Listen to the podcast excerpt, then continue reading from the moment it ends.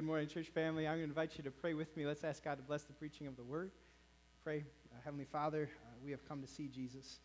Help us to do that in these moments. Lead us to give our hearts without distraction. Lord, may the words of my mouth and the meditation of our hearts be acceptable in your sight. You are our rock and our Redeemer. Amen. So I just want to be out there with it. I love Chicago. Anyone else love Chicago? And there are many feathers to the cap of Chicago, uh, many reasons to love it. Uh, or, or, one of the stars I consider, even on the municipal flag of Chicago, is the World's Columbian Exposition, or the World's Fair in 1893. Have you heard of this? It was an amazing display. In fact, if you do some history, one of the things it had was um, the first Ferris wheel, which uh, didn't remain the last Ferris wheel, as we know in Chicago or in London or in other big cities. There were amazing musicians. Scott Joplin, ragtime piano player. John Philip Sousa, a great band conductor. Antoine Dvorak came and, and, and led music during that celebration. Incredible music. But perhaps what's the, the greatest thing about the World's Fair back in 1893 was the city that was created. Here it is. It was called the White City based on the white stucco that went over all the buildings. And uh, it actually inspired a, a, city design movement called the City Beautiful Movement, where other cities tried to follow this type as they built around. It's just incredible to consider those buildings. But if you know anything about them, you know they were not built to last. In fact, they did not last. One of the only surviving structures is the Museum of Science and Industry, which actually had to be rebuilt with permanent materials um, in, in order for it to survive. The rest of them, well, they got burnt in fire, and Chicago knows something about fires. And uh, they weren't built with uh, the, the strong materials, they were just built with cement and, and, and overlaid with stucco, and so they're no longer here.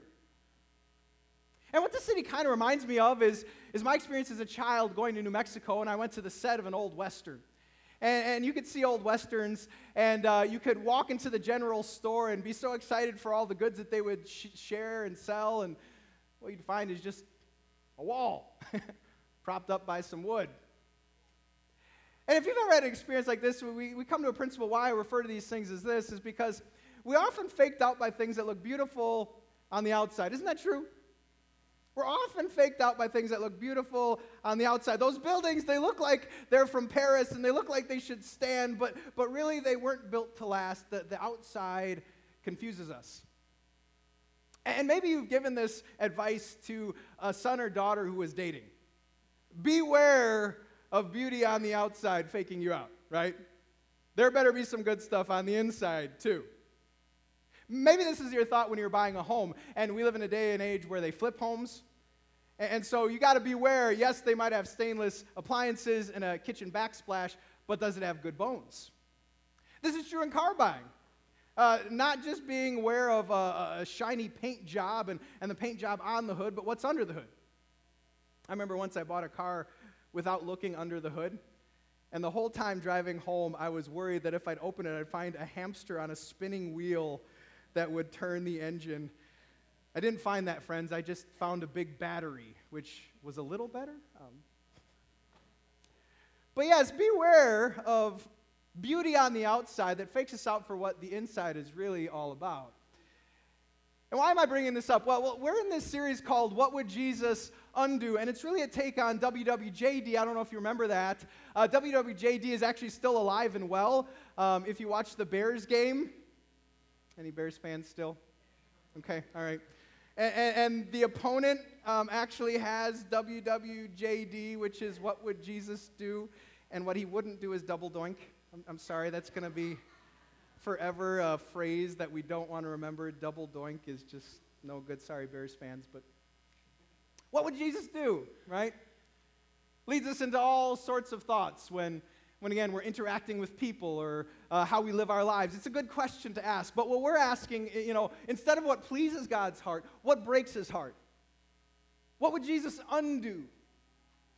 And to this you know what he would un- undo? He would undo all the things that look beautiful on the outside. All those who are nominally christian and know how to say and know how to do all the right things without actually being true to the heart and what I would remind you today is that you might be able to fake out other people but you cannot fake out God. We considered the first lesson. Remember that, that reading? It was a parable of the wheat and the weeds. And Jesus told this parable saying, You know, God sowed the wheat, which was believers, those who were sincere in heart and trusted the Lord. And the enemy, the devil, came in and sowed weeds, which were unbelievers, those who, who didn't have faith in Jesus. And while the people didn't know and they weren't trying to figure it out, God did know exactly what was going on. And so he reminds us I want your heart. I see what's going on. I don't want you to just go through the motions and, and be Christian in name, but actually be and follow me. So we're going to take a look. And, and today we're going to learn from a, a, a group of religious leaders who looked very beautiful on the outside. They looked very strong on the outside. Uh, they were the most devout uh, religious people of the day. They were called the, the Pharisees, and maybe you've heard of them. And, and, and as far as civic righteousness, as far as being good people, you could not outdo a Pharisee. As far as knowing all the laws and all the Christianese, is what, what we would call it, the, the right things to say and do, they knew how to do those things. But they actually broke Jesus' heart because they were missing something, and that's what we get to learn from again today. So we're going to read from Matthew chapter 15. We're going to read the whole section, then we're going to dig it, dig into it, pick it apart. So I invite you to follow along. Um, it's either on the screen here or in your worship folders. It says, Then some Pharisees and teachers of the law came to Jesus from Jerusalem and asked, Why do your disciples break the tradition of the elders? They don't wash their hands before they eat. Jesus replied, and Jesus, by the way, is being very firm. Like some have called him savage in just his response, his activity. He says, And why do you break the command of God for the sake of your tradition? For God said, Honor your father and mother, and anyone who curses their father or mother is to be put to death. But you say that if anyone declares that what might have been used to help their father or mother is devoted to God, they are not to honor their father or mother with it. And thus you nullify the word of God for the sake of your tradition. You hypocrites. Isaiah was right when he prophesied about you. These people honor me with their lips, but their hearts are far from me. They worship me in vain. Their teachings are merely human rules. Jesus called the crowd to him and said, Listen, understand. What goes into someone's mouth does not defile them, but what comes out of their mouth, that is what defiles them. Then the disciples came to him and asked, Do you know that the Pharisees were offended when they heard this? Do you think he knew if they were offended? I think so. And yet he says it anyway because it breaks his heart what they were doing. In fact, as, as we explore and continue, could you do me a favor, audience participation? Could you turn to the person next to you and say, He knows your heart? He knows your heart. I was going to say He sees your soul, but that sounds scary. So He, he knows your heart. Let's dig into the word a little bit together. And as we continue, would, would you agree that distracted driving is dangerous? Anyone familiar with distracted driving? Okay, you probably wouldn't admit it. You're thinking about someone else, aren't you, right now? and, and that's why texting while driving is illegal, right? Because distracting driving is dangerous. Um, I, I, saw on Facebook uh, this uh, tunnel painted on a wall, which, uh, which is really bad because if you're not paying attention, this car actually ran into that wall. Yeah. I was driving just this past week on Route 30, and uh, if anyone knows where the J.C. Penney's and the subway is, uh, I saw in my rearview mirror someone turning into the subway and the car behind it not noticing it until it was too late. Not only hit the car, but it flipped the car over. Yeah, all in my rearview mirror. I did call it in. Everyone's okay. But that's the danger of distracted driving, isn't it? You don't want to be distracted. Bad things can happen. Well, distractions happen in life. I don't know if you've ever had this experience either. Have you ever been trying to do something at your home? Like, let's say, do the laundry, and then you get distracted by something, maybe in the kitchen, there's some food, and then you wind up saying, Now, what was I doing? Has anyone ever been there? Like, you don't have no idea why you're in the room, right? No idea at all. But here you are, right? Well, the reason I bring this up is because this is uh, true to what Jesus is talking about. What is the problem? Jesus said, You guys are distracted. You guys are all hung up about washing hands. Uh, you're acting kind of like teachers in grade school. Everyone line up and wash your hands. But you're missing the point. Because Jesus said, Look what's happening. Why do you break the command of God, which is, everyone would agree, more important? for the sake of a tradition. And he went on to say that you guys don't even honor your father and mother. You don't take care of them because you say, well, well, no, this, this has to be my tithe and go to God, right? And what he's talking to us, how it relates to us today, is, is this, this first takeaway. If you've been taking notes, um, beware of distracted worship. Beware of going through the motions. Beware of checking the box. Beware of mouthing something that you don't even pause to realize what you're saying. And what we recognize is, unfortunately, this is all too common. Because have you ever said a creed like the Apostles' Creed if you've been in church for a while? Sometimes zoned out, not really remembering all the things we're describing about God and His wonderful activity? Have you ever mouthed the Lord's Prayer without pausing to consider what is behind the emphasis of Your will be done, Your kingdom come, give us today our daily bread? Just going through the motions. Have you ever shown up in church and, and you realize as you step out that you got nothing? And you got nothing not because nothing was there, but because you just didn't clock in. You couldn't get past whatever distraction was in your mind going on right now. Which is why, as a pastor, do you know one of my jobs is to engage you to the Word? The Word is powerful, but it doesn't work if you're not engaged. And so sometimes I tell a story and show a video Sometimes I talk about life because it will engage you to what truly matters the word. And I, I love to remind people this do you know I can see you right now? so, do you know I have an inkling whether you are engaged or not? Some of you have thought of your shopping lists for the grocery store. I know this. I know this.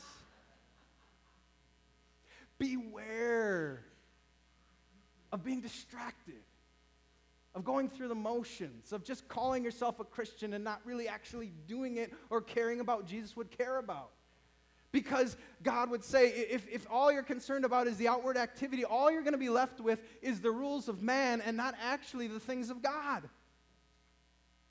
And what matters is the things of God.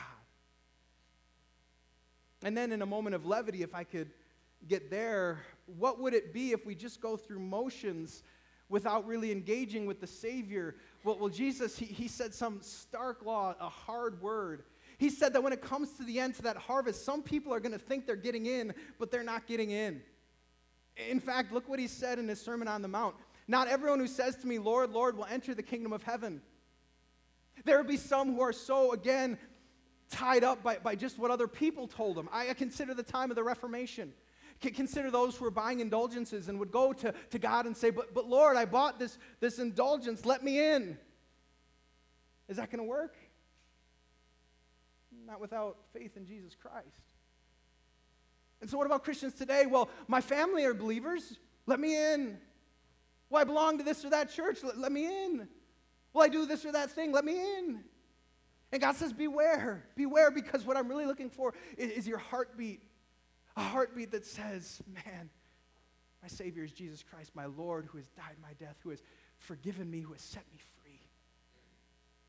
Beware of all the outward. And so, what is the solution? The solution for distracted worship is this is, is to go back to the gospel. Go back to the reason that we've gathered. Go back to peering into the amazing grace of Jesus Christ. Go back and remember why we confess our sins is really to remember what happened on the cross. That here we exchanged all of our sins there and we received from the cross righteousness so that I could be clothed like Savannah. I see that white gown. So that I could be clothed with perfection. He doesn't see a stain. I am clothed white, white as snow. That's mine in Jesus Christ. I remember that God sent his son from heaven to earth for my sake. I remember that Jesus paid the ultimate sacrifice so that I could be set free.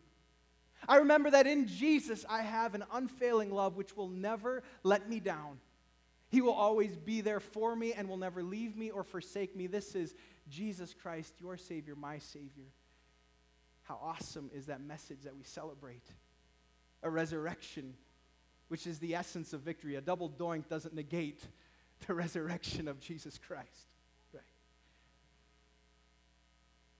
So beware of distracted worship. But now, what would, what would good worship look like? I, I guess we need to ask that question. And, and yes, the heart. But um, to talk about this a little bit further, um, I, I, think it's a great thing that in the NFL there are touchdown celebrations. Anyone else like the touchdown celebrations? Well, even if you don't, I wanted to share with you some memorable touchdown celebrations. Uh, you have from the Tennessee Titans uh, a bowling activity, and, and they would all fall down. Uh, you have Bears fans. I haven't forgotten about. You have rowing the boat. That was that was a clever one. I don't know if you remember that one. And, and you have uh, duck, duck, goose. That's that's great. Love it. Love it. Now, let's just say we we try to uh, deduce and make a logical argument that one is better than the other. Let's say I would try to propose to you that Duck Duck Goose is the greatest celebration that has ever taken place. And, and I tell you because of look at all the involvement, look at how well that circle is done, look at, look at how, how, you know, just uh, funny to have adults act like children. You know, this is the greatest one in the world. Let's say someone else argues that the Bears rowing the boat is, is much, much better. Who really wins that argument? And maybe better, why does it matter? Number you can't really win the argument. you know, you're basically going to be fueling your own ideas. and it doesn't really matter because they're both just celebrations. I have a point. I have a point. What is worship that pleases the Lord? Worship, finally, is just a creative celebration flowing from the heart. That's all it is. In fact, if you read the Bible, there's this one gal who was so enamored by Jesus that she had this expensive perfume. It was worth a year's salary. And she said, You know what I'm going to do in worship the Lord? I'm going to pour it all out on Jesus' head and on his feet, and that's my worship. And then there are the other people. Um, on, on, on, the Sunday before Jesus would give his life on Friday, um, we call it Palm Sunday, where he was riding into Jerusalem, they, they prompted and they, they spontaneously erupted as if he were king. So they waved palm branches and they set their coats down on the floor. And that's how they celebrated. I'm always struck by David. David in the Old Testament, when the Ark of the Covenant, which symbolized the presence of God, when it was coming to Jerusalem, you know what David did? Does anyone remember? His wife didn't like it. I'm not sure why. But anyway, um, uh, it said David danced before the Lord with all his might. Now, based on my church experience, this, this is challenging to me. I don't think Lutherans have perfected liturgical dance yet. We're working on it, or maybe not. I don't know. But maybe it does help me out because when I was a kid, I could never just stand perfectly still. I was a swayer, you know, and so maybe, maybe God's okay when I sway to the word, you know? But the reality, it's like picking duck, duck, goose over rowing the boat. Because there's a tremendous amount of freedom in how we worship and celebrate the tremendous nature of our God and our King. In fact, um, you know, I grew up during a time in church, and if you're not familiar with church, you're still welcome here, but I, I grew up during a time called the Worship Wars. Does anyone remember these? The Worship Wars. Sounds heavy, doesn't it? And it was a time where people were looking at all the different ways and, and styles available, and people asking questions well, which one really is better? Is a Mighty Fortress by Martin Luther on the organ better than Christy Nockels, A Mighty Fortress with a praise band? Or what, what is the best way to expound on the Word of God? Is it through the liturgy, which is the Word of God, or is it through a really long sermon, double sermon, you know, that expounds the Word of God? What's the best way to, to approach Scripture? Should we have a, a series of readings called a pericope that assigns different lessons that rotates every three years? Or, or should we do sermon series that, that explore all these other portions of the Word? Where should we worship? Should it be in a cafetorium or a Gothic cathedral? And people were asking, well, one has to be better, right? This one or that one. And to be honest, it was kind of like duck, duck, goose or row the boat because there's freedom. Imagine it a different way. I know some of you are parents, maybe some of you have nieces or nephews or grandchildren. Imagine that that group of kids wanted to come and celebrate who you are through song. Let's say it's a dad and, and, and the kids came in and, and they came in with guitar and cymbals and drums and they're like, Dad is awesome. He's so strong, you know. Now, if dad hears that on his birthday, is dad going to send him away saying, I don't accept your praise? Um, if you could come back when you have four part harmony and more respectful words. let's do it the other way. Let's say they come in with four part harmony and they use superior language and they say, Dad is transcendent, his, his gifts are abundant, his love is incredible. Let, us say they do that. Would he send them back and say, No, no, I, I really prefer guitar? Uh, kids, please, please, they, they make guitars now. Are you starting to get the point? Because what really matters is our heart's connectivity to who our Father is. And so, if I could give advice from my simple perspective, it'd be this that the art form is servant to prop up the message. That's what art is. It's just something that I can leverage to tell the greatest story, to reference the greatest being, whether that be with Handel's Messiah or Hillsong's Who You Say I Am, both beautiful in their own right. I just use that to prop up the name of Jesus. You know, David, in writing Psalm 150, he said this Praise him with the sounding of trumpet, praise him with the harp and lyre, praise him with timbrel and dancing, praise him with strings and pipe, the clash of cymbals, resounding cymbals, the one who danced. And so, dear friends, use art. But, friends, it does not matter whether it's a hymnal or a screen a Gothic cathedral, or a renovated gymnasium. Friends, it does not matter if it's a pericope or sermon series. What matters is that the name of Jesus is proclaimed, that his word comes out forth true. In fact, I was doing a little bit more research on worshiping the Lord, and I wanted to give you just some bullet points to get a, a, a framework. As we dive into the Bible and see other things that please the Lord when it comes to worship, I'm going to give you four principles just real quick. Uh, so, number one, the first principle is this that God desires our best, not our leftovers. Do you know that? God desires your very best, not your leftover. In fact, if you read the book of Malachi, this was the, the whole book was all about this, that they were bringing leftovers.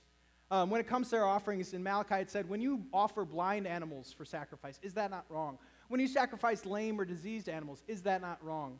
What he's referencing is they had pure animals, those who were worth a lot more money, but they weren't willing to, to bring their first fruits, what we call it, to the Lord. They just brought their leftovers.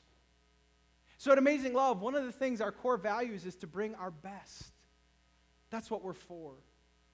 And, and, we strive for that every Sunday. I don't know how many times as a staff, talking with Courtney, we, we, we try to bring our best, don't we? It, it's something always on our hearts that we would glorify God with the greatness of what He's given. That's the church. Another principle out worship. Here's another one God desires worship that is orderly and edifying.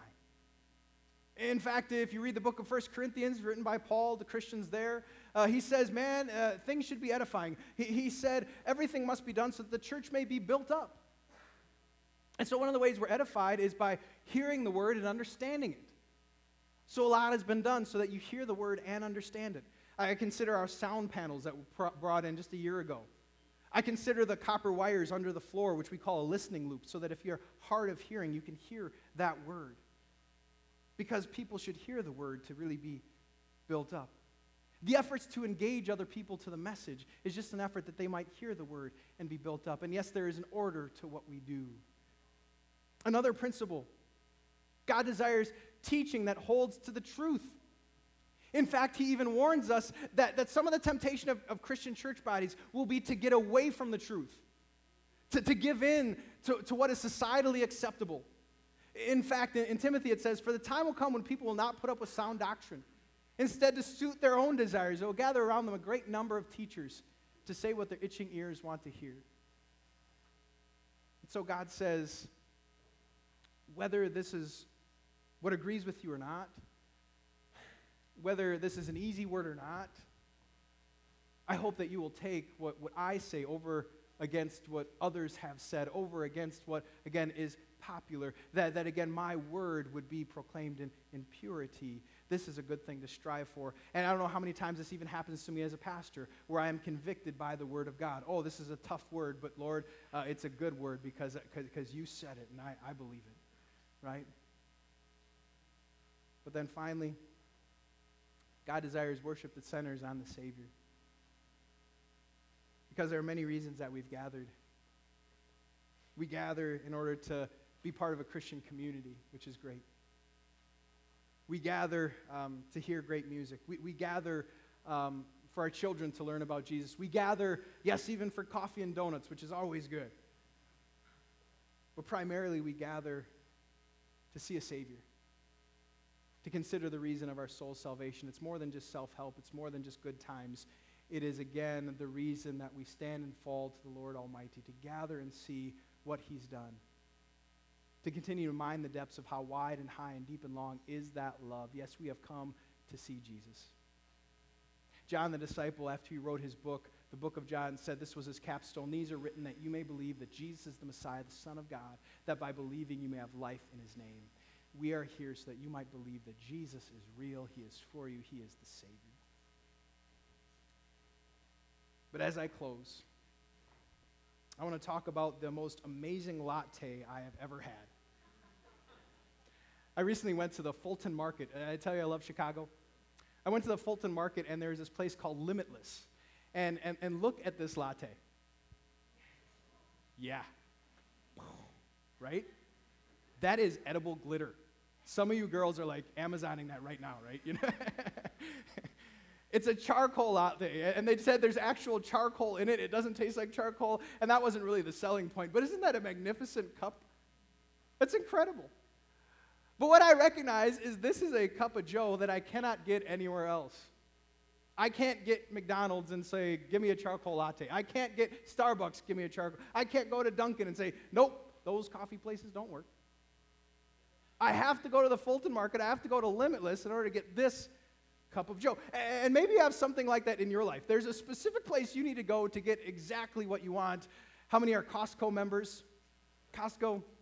Yeah, because where else are you going to get bulk goods at that price? And those muffins in the bakery, I mean, who else makes them that big, right? They're delicious, right? Because sometimes you have to go specific places to get specifically what you want and what you need. Now, now I got a point. When we gather in worship, you know what worship really is? It's coming to receive gifts that only God can give. You know, we live in a day and age where people are looking down on the church, and, and this is just, it's radical to me. Because where else can you gather with other Christians to hear the Word of God explained and then talk about that word with other people in real time. How's it working in your life as we do in small groups or in starting point? Where else can you gather for a baptism? To receive the gift of God's grace that clothes with righteousness, as Savannah will receive today, and that we get to celebrate collectively. How awesome. Where else can you go to receive Jesus' true body and blood in the sacrament? That doesn't just remind us of forgiveness, but assures us and gives that forgiveness so that we are at peace with a holy God. Tell me where else to get the peace and the joy that flows from our God. Dear friends, that's what worship is. It's coming as a beggar to receive all of God's goodness and then responding from the heart. So, friends, I invite you to gather often.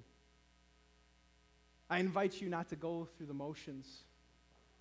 I invite you to see how good the Savior is, and let's use art to prop up that name.